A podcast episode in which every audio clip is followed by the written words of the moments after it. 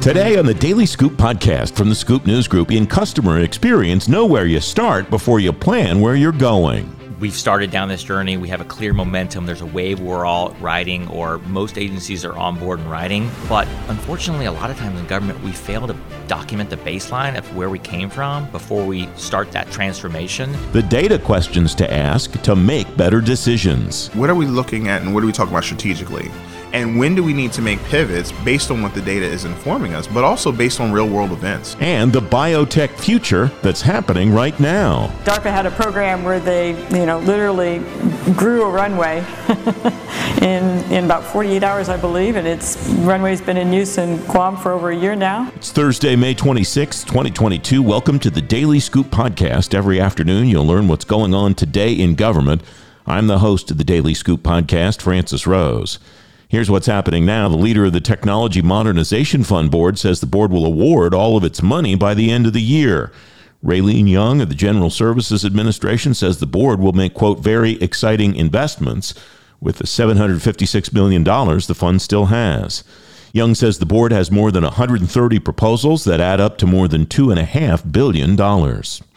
Major General Kevin Kennedy is the Biden administration's nominee to lead the Air Force's Information Warfare Unit. If the Senate confirms him, he'll succeed Lieutenant General Timothy Haugh as commander of the 16th Air Force. Haugh is now deputy commander at Cyber Command. You can read more about these headlines and lots of other news at fedscoop.com. A long list of CIOs and CTOs across governments coming to the UiPath Together Summit. You'll learn about automation from leaders in government and industry. It's happening at the Ritz Carlton in Pentagon City on June 14th. You can find a link to learn more and register in today's show notes at thedailyScoopPodcast.com. The White House executive order on customer experience includes 35 high impact service providers that deliver benefits, services, and programs to citizens. Jonathan Benett's technical director of digital government solutions at Adobe. He's former chief enterprise architect at the Agriculture Department. At the Emerging Technology and Innovation Conference, he tells me he thinks this is the renaissance age for customer experience in government. Customer experience is being recognized as an important value, and the experience that we receive in our private sector lives uh, is not only uh, desirable but expected mm-hmm. and deserved in the uh, in our experiences working with government. Also, as an employee working in government, you, you get up every day for the mission, and you want to be able to deliver on that mission most effectively and efficiently, and feel good about what you're doing. And when you know you're providing a better overall experience, and people are um, getting the, the benefits they deserve uh, or doing so quicker you feel good about what you do it's a it's a virtuous cycle right? Mm-hmm. it's a win-win. So uh, that that is really important. And, and we have truly evolved um, if you think about when I was at Department of Agriculture and we were selected as the lighthouse agency for IT modernization and partnered with GSA and those centers of excellence and one of those was the this, the customer experience COE, and um, it was just you know just starting to break ground on what is a defined customer experience, what should it be, uh, how to map out that customer journey for the first time, and look at all those points. Uh, we have come such a long ways, but yet we have so much more to go. Yeah, when you talk about this process evolving, have the tools that uh, are available to practitioners in government for customer experience is that what's evolved? Is it a mindset that's evolved? Is it both of those something else? What what's that look like? certainly tools continue to evolve, but I think that for the most part, the tools have been there. Mm-hmm. Um, the private sector has been doing this very effectively for a long time. If you think about the largest global brands that do this really well Amazon, Nike, Marriott, yeah. just to name a few they uh, understand what their customers want, need, the channel uh, of their choice, how to personalize at scale the content through an omni-channel approach, and get you what you need with even suggestions of how to best complete that journey and, and move forward uh, when we all um, take a break or, or, or don't complete the form on time or, you know, or we come back a little later, right? Mm-hmm. So industry's been doing this really well. Government is catching up, like like sometimes we, we, we do in government. Mm-hmm. Um, it is more a mindset change uh, that I've seen from when I worked at the Food and Nutrition Service and we thought about the, the, the client and the recipient of, I was the, the, IT program manager for the SNAP program, as you may remember, and, mm-hmm. and you know, we built a mapping application to help people find where they can re, uh, uh, uh, utilize their benefits, their EBT benefits. It was the first time we'd ever put on a map the 250,000 authorized retailers for the SNAP program, and I wanted to build a a, a mobile app. Mm-hmm. And my administrator said to me, "We can't do that." And the administrator for SNAP said, "You know, we couldn't do that." I said, "Why?" I said, "Because." The public perception of recipients, this is in 2010, uh, having mobile phones don't go hand in hand, right? Yeah. If you're receiving SNAP benefits, you probably don't have a, a, mobile phone, let alone a smartphone. At least that's what Congress thinks. But that's not true. That's probably the only internet connection that somebody has. So meeting people where they are is really important. So it's an evolution of mindset and also policy, legislation. There's been some incredible legislation and, and momentum. Uh, people are waking up in government in both the, the executive branch but also legislative branch. Uh, the first was the passage of the 21st Century Integrated Digital Experience Act in, in December of 2018 that um, highlighted three key areas for, for improvements in customer experience. One being um, uh, website modernization and making sure it's mobile friendly. Uh, two is forms modernization. Forms are not sexy, but they're a huge opportunity for improving customer experience. Yep. I mean, every application for a driver's license to a nutritional assistance benefit starts with a form or application, correct? And the third is uh, digitizing uh, signatures and electronic signatures, and, and boy, did you know the pandemic prove that we needed to have electronic signatures. Uh, wet signatures are, are, are, just you know archaic. Mm-hmm. Um, so that was in 2018, and, and then also um, uh, recently, this last December, uh, the current administration passed the uh, executive order yeah. for customer experience, and um, on the heels of of an executive order on inclusion, diversity, equity, right? Mm-hmm. And so to me, again, we're living in this really special time. I, I, get teased by calling it the Renaissance time, but I really do believe we're going to look back and say this was the awakening yeah. when people woke up and said, "Wow." People deserve, expect a better experience, and this is how we can do it. And oh, by the way, you know it's hard to recruit and retain talent in government, but if people feel better about what they do, improving the ex- employee experience improves the customer experience, and vice versa.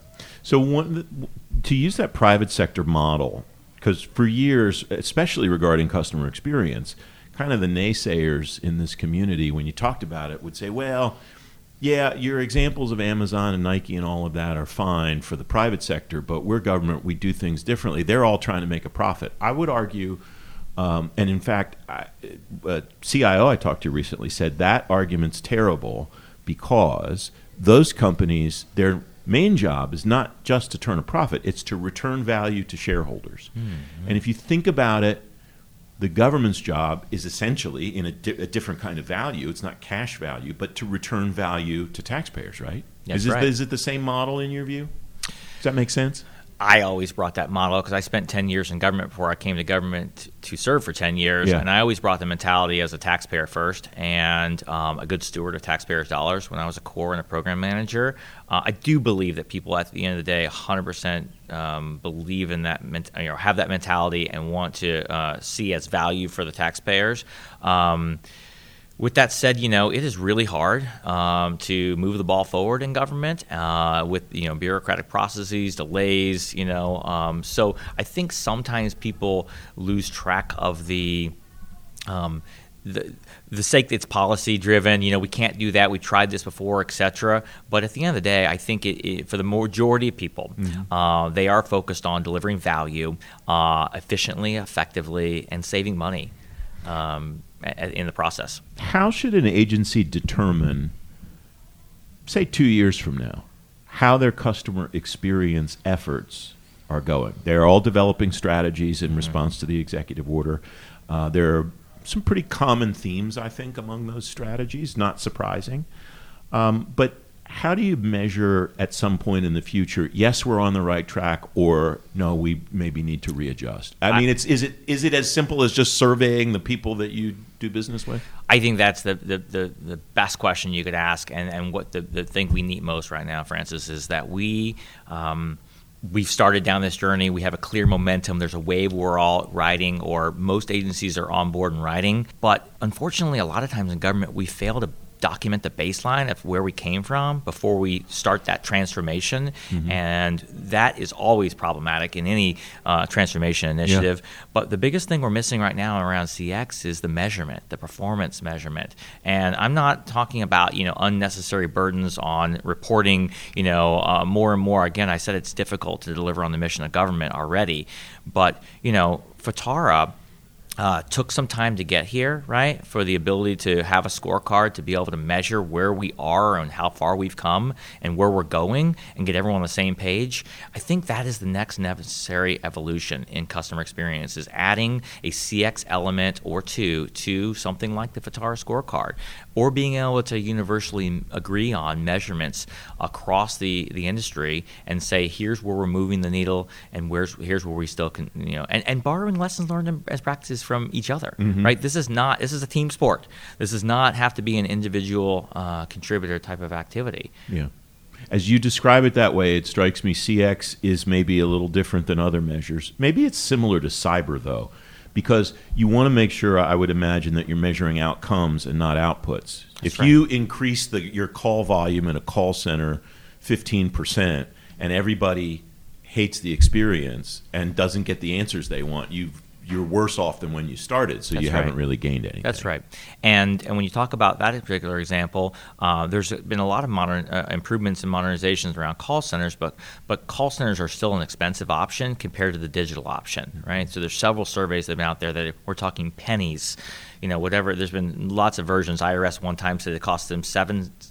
22 cents to process uh, a response digitally, where it cost $25 for that same in a call center and $250 for every in-person transaction in a office mm-hmm. right so we're talking fractions of the cost so if we can handle and i just attended a session earlier this morning talking about the use of ai and ml in helping to ensure that at least we manage and measure we get to the the, the, the lower end uh, easily answerable answerable um, type of requests and stuff and we get the stuff that requires problem you know uh, solving and actual real human thought to the people let them focus on the higher level activities and then knock out uh, some of the other stuff um, that's a better use of time for both the employee and the person who's calling up and lowering that time tax as we've talked about uh, sometimes around the cx community on people Jonathan Benett, former Chief Enterprise Architect at the Agriculture Department. You can read more about the CX Executive Order in today's show notes at thedailyscooppodcast.com. I'm Francis Rose, the host of the Daily Scoop podcast. Never trust, always verify is the essence of zero trust. If you want to secure your organization, you need to verify more than just users. You also need to secure devices. Tanium can help you gain clarity and control across all endpoints to secure your perimeter. Visit tanium.com/federal to learn more. The explosion in the emphasis on customer experience in governments leading to new questions. Darryl Peek is former director of digital innovation and solutions at the Department of Homeland Security. He's now a board member of ACT IAC, the host of the Emerging Technology and Innovation Conference. He tells me there he suggests a question that all agencies should ask themselves. The one thing that I, I am really interested in, though, is that when I talk to certain government leaders, I ask them, Who is your customer? And some of them are able to answer that but some of them are not. So so really trying to get that feedback loop is important but also being able to define who is that persona that you need to work with in order to make sure that feedback is going to be tangible and actionable. So the answer to that question who is our customer too i think is fascinating because when you listed the three people who were on your panel yeah. and you talked about Stacy first yes. and if I recall correctly, she was talking about working with clinical researchers. Yes, so that's an external absolutely. customer. Absolutely. The other two, the Marine Corps and the other guest on your panel, it, it, I, I, jotted down just quickly internal mm. because they sounded like they were focused primarily on internal costs, people within their own agencies. And I think that's a fairly new wrinkle in the government space, just within the last couple of years, that people are actually applying that term mm-hmm. and thereby applying that mindset to how you deal with people inside your own organization. Is that a fair read absolutely, on my part? Absolutely, a fair read. And one of the things that we said is that we did a pile on to the customer experience. We also talked about the importance of the employee experience. Mm-hmm. And in between that, as you were just indicating, it's a stakeholder experience because everyone is not necessarily an employee of the agency, but they are dependent upon the services that you are providing in order to deliver that citizen services that's needed on the back end mm-hmm. uh, to Americans. So that, that is really important. What do you think is the evolution of the customer experience movement in the federal government. Because I mean, ten years ago, it almost didn't exist. It almost there there were a few people, and everybody kind of looked at him like, "This is government. We don't do that." And right. now it's a thing with an executive order and the the gravitas, the juice of the Biden administration behind it. Uh, and uh, you know uh, the Trump administration explored it too, and I wonder what more you see, what more potential you see for that to propagate across government? Absolutely. And I think that what's happening is that commercial is driving a lot of what we're seeing in government because there are certain expectations that employees as well as citizens have on the services that are being provided. Mm. Um, it, it's interesting when I think about uh, when I used to do a lot of quality assurance, it says uh, today's delighter is tomorrow's satisfier right? And being able to understand that it is always a trajectory, it's never ending, right? Stacy actually uh, mentioned that in our panel is that, you know what? When we talk about digital transformation, it never ends, right? It's a marathon. It's not a race. We won't be able to uh, really check the box on anything because it's always going to be progressing, and we have to make sure that we meet the needs of not only our stakeholders but also that we are uh, keeping up with technologies to ensure the it's functional, mm-hmm. right? It's actionable and that is secure. So you used a word there that I think is important because I, I'm fascinated as somebody who uses words for a living how people use words to describe whatever their thing is. Right. And for a long time, we talked about IT modernization. Mm. And I think that word left a, uh, an impression in people's minds that at some point we'd be modern mm-hmm. and then we could go think about something else. Right. And I want to give credit to Suzette Kent, maybe not accurately, but I think she tried to twist that with the transformation concept that you just alluded to. She was at least one of the people who started that conversation. Yep, absolutely. Yeah, and when you think about uh, cloud, when you think about cybersecurity, uh, when even when you think about uh, application rationalization, a lot of guidance was put out uh, by Suzette and Margie Graves and others, and it really was speaking to the core of what digital transformation meant. Because if we never baseline it, then you have such a gap that's created between those who are able to do it effectively and those who are still trying to figure it out. Mm-hmm. So I'm glad that we are looking to close the gap. And actually, uh, as David Larrimore was speaking, he talked a lot about maturity models, and maturity models are looking at understanding like the averages, but also understanding who is doing it very well. So this way, there's opportunity for information sharing, and those who are maybe not doing it so well, but then you're able to then talk to them, coach them up, so that this way they can improve the outcome they're trying to achieve. Are we getting better? Do you think at that idea sharing that you just described at, at spreading the awareness of what everybody's doing everywhere so that somebody can finally start saying oh, I should go ask Darryl what he's doing with the same thing that I'm working on instead of trying to figure it all out on my own. You know, ACT-IAC and other organizations are really doing a job, great job at the public-private partnership. And I think with these organizations, it is the the actually the glue that kind of keeps things together. Mm-hmm. Um, someone asked me after leaving uh, government, was it hard to transition into industry? And what I said was, you know, I was able to uh, remain uh, successful and not necessarily have such a difficult transition because I had organizations like ACT-IAC. I was still in the conversations. I knew what the focus areas were, and I knew what the outcomes were. So I, I think that um, really it is starting to get better. You are starting to see COIs created, uh, not only within the organization but within agencies. Mm-hmm. Right? You see agencies taking the lead on creating their own working groups in order to really discuss these topics and really get achievable outcomes defined, and also really be truthful in where they are in that process. But mm-hmm. then I would say that there is an opportunity with the data and saying, well, how do we understand the data portion of it, right? Because there's a lot of data, but also being able to take a step back and say, are we asking the right question to get to our goal? Mm-hmm. And those are some things that are critical as you look at digital transformation. You don't transform for transformation's sake, you really do it to achieve an outcome. And I think that's what the conversations are actually leading us to. And, and you make a great point because early on in the data revolution, whatever you want to call it.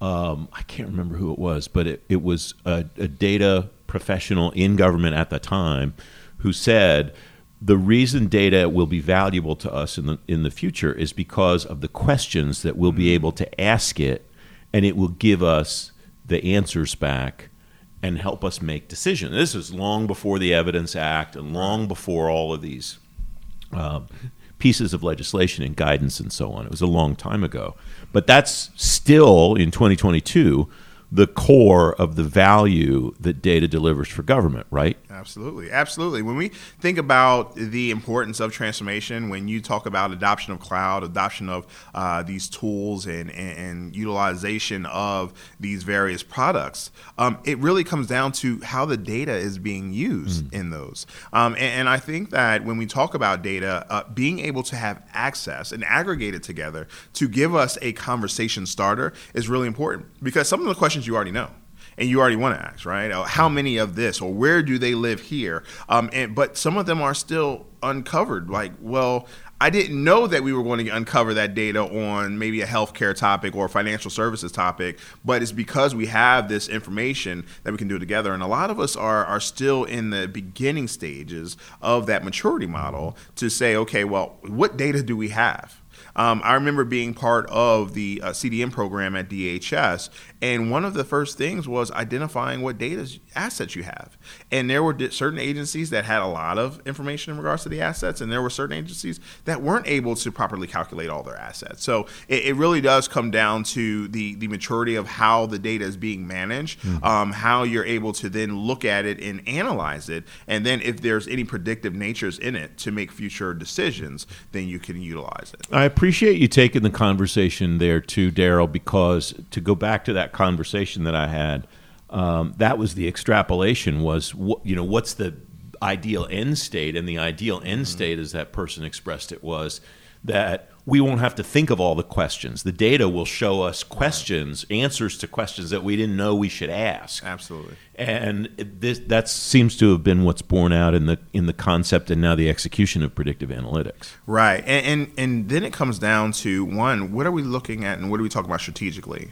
And when do we need to make pivots based on what the data is informing us, but also based on real world events. Mm-hmm. And real world events are actually being, you know, discovered based on real time data right? Real time analytics and being able to to leverage that is, is, super important. But also, how do the various roles that are within an organization have domain and ownership of these discussions, mm-hmm. right? Now you have chief data officers, chief customer experience officers, chief technology officer, chief information officer, chief business officer, and you have these different functions. But are they working in a, a synergistic way in order to achieve a outcome in, in conversation, or are there certain silos that are created because of the the budget that's allocated or even the applications uh, that need to be created in order to execute a certain function. Darryl Peek the former director of digital innovation and solutions at the Department of Homeland Security. You can read more about data across government in today's show notes at thedailyscooppodcast.com. The 13th year of Fed Talks launches June 15th. High level leaders in government, industry, and academia will offer lightning talks, keynotes, and fireside chats. It's happening at the Ritz Carlton in Pentagon City. You can find a link to learn more and sign up for it in today's show notes at thedailyscooppodcast.com. The Office of the Undersecretary of Defense for Research and Engineering is about to get a makeover. One of the people who will get a new title there is Barbara McQuiston. Her title now is Director of Defense Research and Engineering for Research and Technology at DoD.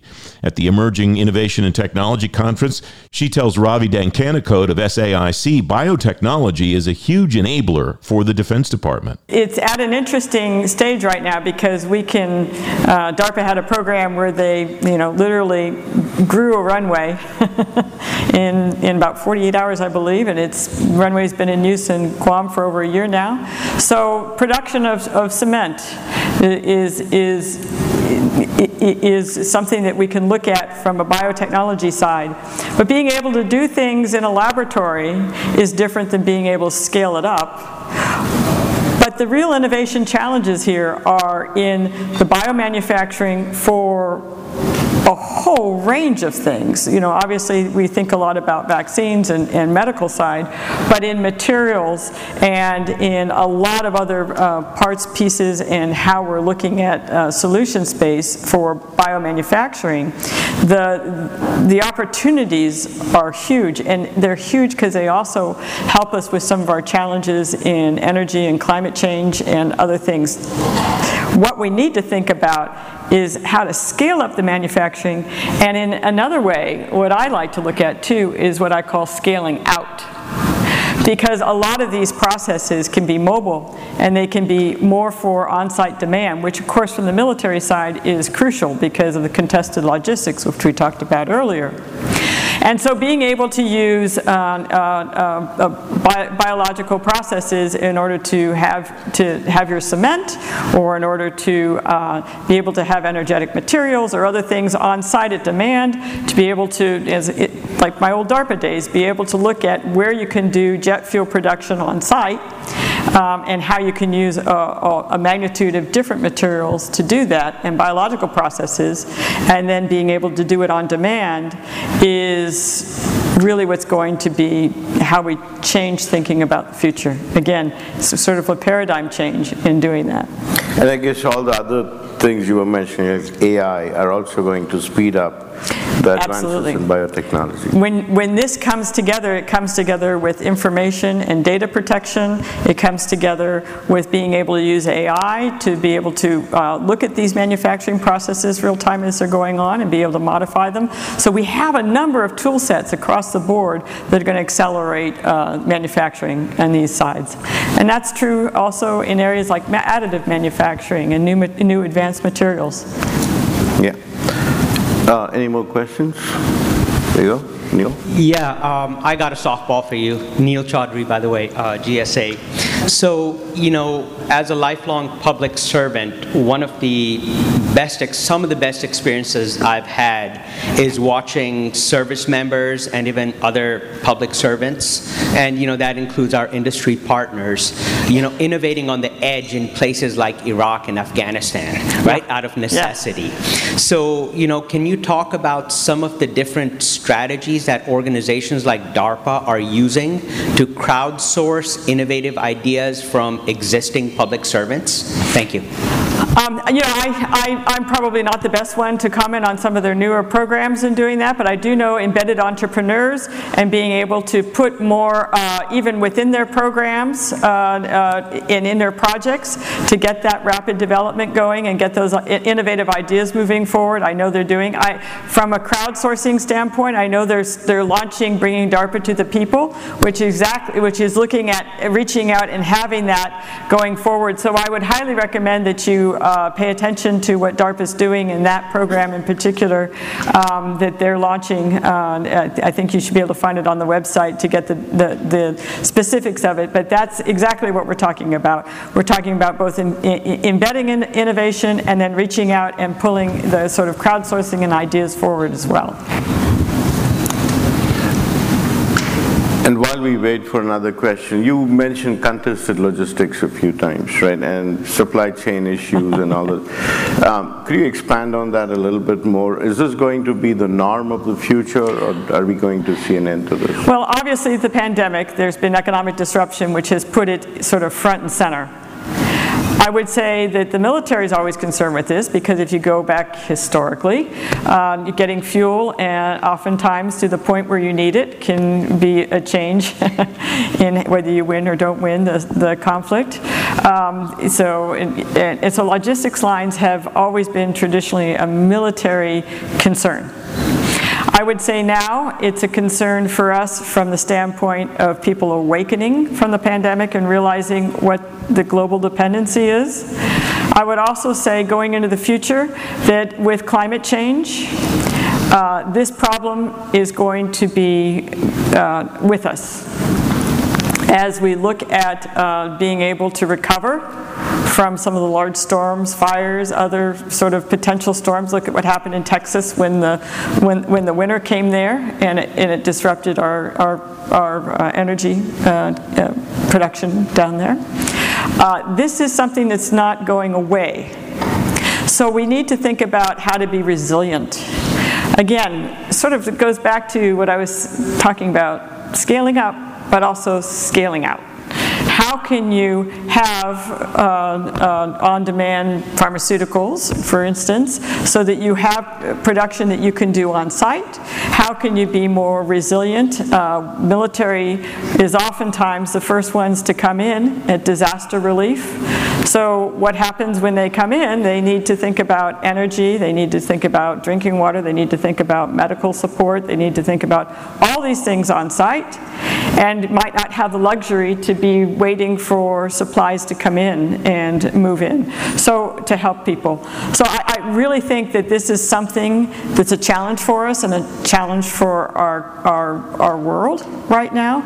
And how to do that in not only resilient ways, uh, on demand ways, but also with um, uh, low energy use, uh, I would say, because, you know, obviously when you're doing these things, you can't always guarantee in a disaster what kind of, you know, energy you have. But I always, I, I, I also think of things from this, the point of, um, uh, plenty in the sense that there's plenty of energy around us. We just need the ability to capture it, control it, and store it and use it. So I think there's, uh, I'm, I'm an optimist. I believe that there's many solutions around us, and even solutions that will be smarter ways to go forward if we can, if we can sort of look up and realize what we can do. So just along those lines, you know, with the military always being there at the time of emergency where it is, and it's global, right? Um, how do we how do we as a country make sure that our military has what it needs in such remote spaces right and and at the at the right time right there? Well, you know that's interesting because additive manufacturing is a good example of that.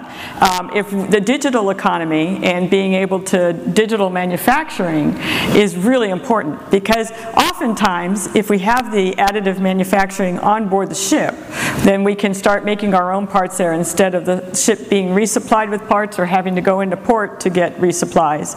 We can actually start making things right on site for a lot of these activities. So, you know, these are, these are new ways to think about enabling technology, um, and that's a, a, a perfect example. Um, you know, if, if you look back, the University of Maine in, in their manufacturing innovation was using additive manufacturing to very rapidly um, uh, within 48 hours be able to, to build a ship. they did a littoral ship recently. So, uh, you know, these are the sort of things that can be big, it can be small parts, it can be things that you have on demand. Uh, so, there's a range of ideas and technologies uh, that are moving forward, by, as I mentioned before, biotechnology, being able to take a lot of our waste products and turn it into energetic material is, um, and do it on site. Um, I mean, the technologies are there, they need to be scaled up and scaled out. And maybe some of, like if you go back to your venture, venture fund kind of days, maybe there's some of these that just needs to be open sourced so that, you know, everybody can jump in and start doing it themselves well, too. I, I, agree with that. Um, I, I, what I loved too when we did at DARPA when we did the um, uh, the the the challenges for uh, autonomous vehicles, the Grand Challenge. We did three of them. And one of the things that I saw, which was great, was I mean, ideas came from everywhere. They came from a student, they came from high school students, they came from universities, they came from companies, they came from individuals in the back garage. And what I saw was fantastic because one year, you know, everybody showed up with different things. Um, there was there was one one graduate student that he dro- he dropped out in order to do this, and, and he did something called the Ghost Rider, which was a motorcycle. And, and I, I kind of was surprised at that, thinking, okay, an autonomous vehicle at that time was kind of crazy. Actually, the demand came from the fact that the, we were losing a lot of people in the logistics trail um, out in, in, in Iraq. Um, and so that, why do we have people there? Why don't we have autonomous delivery? So that was sort of the, the demand idea. Um, but But so, so, so now, not only did he have Ghost Rider as, as, as an autonomous vehicle, but as a motorcycle, which I thought was, you know, making, making it even harder. But it was interesting to watch the motorcycle go upright and, and keep going. And then I saw a lot of uh, technology on the vehicles across the board for visualization and identification and algorithms being used. But what happened at a rapid rate as we went to the Grand Challenge the first time, the second time, and the third time was the strategies that were there as became adaptable across all the platforms. So all the success strategies, you know, like LIDAR and other, everything else, uh, uh, the algorithms there for uh, looking at visualization. Um, there was some novel uses of it the first time. The second time, everybody was using it. I mean, that adaptability and that rate was rapid.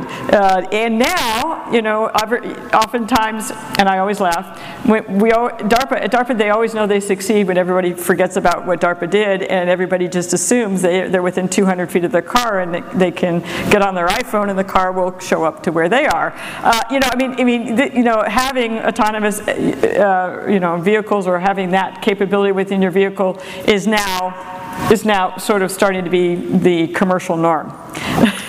so, so that's when you really succeed. Everybody forgets about what you did, and it's it's in use.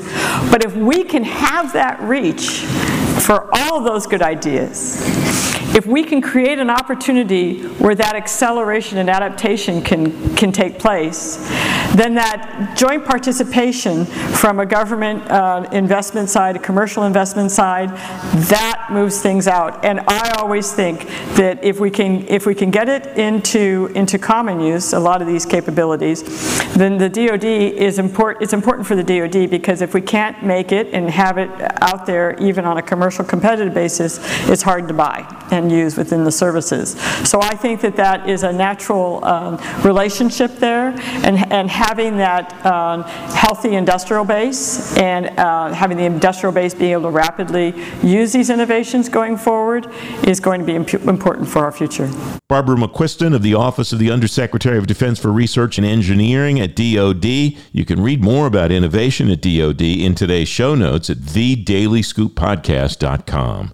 The Daily Scoop podcast is available on all the podcast platforms. If you don't want to miss a show, you can subscribe and get the show every weekday on Apple Podcasts, Google Podcasts, or wherever else you get your shows, and on any device you get your shows. And if you really like the Daily Scoop podcast, leave us a five star rating and a review. It'll help more people find the show. The Daily Scoop podcast is a production of the Scoop News Group in Washington, D.C. James Mahoney helps me put the show together, and the entire Scoop News Group team contributes. The Daily Scoop podcast is back tomorrow afternoon with a new FedScoop News Countdown, the three most important federal news stories of the week, as selected by two experts in the federal government community. Until then, I'm Francis Rose. Thanks for listening.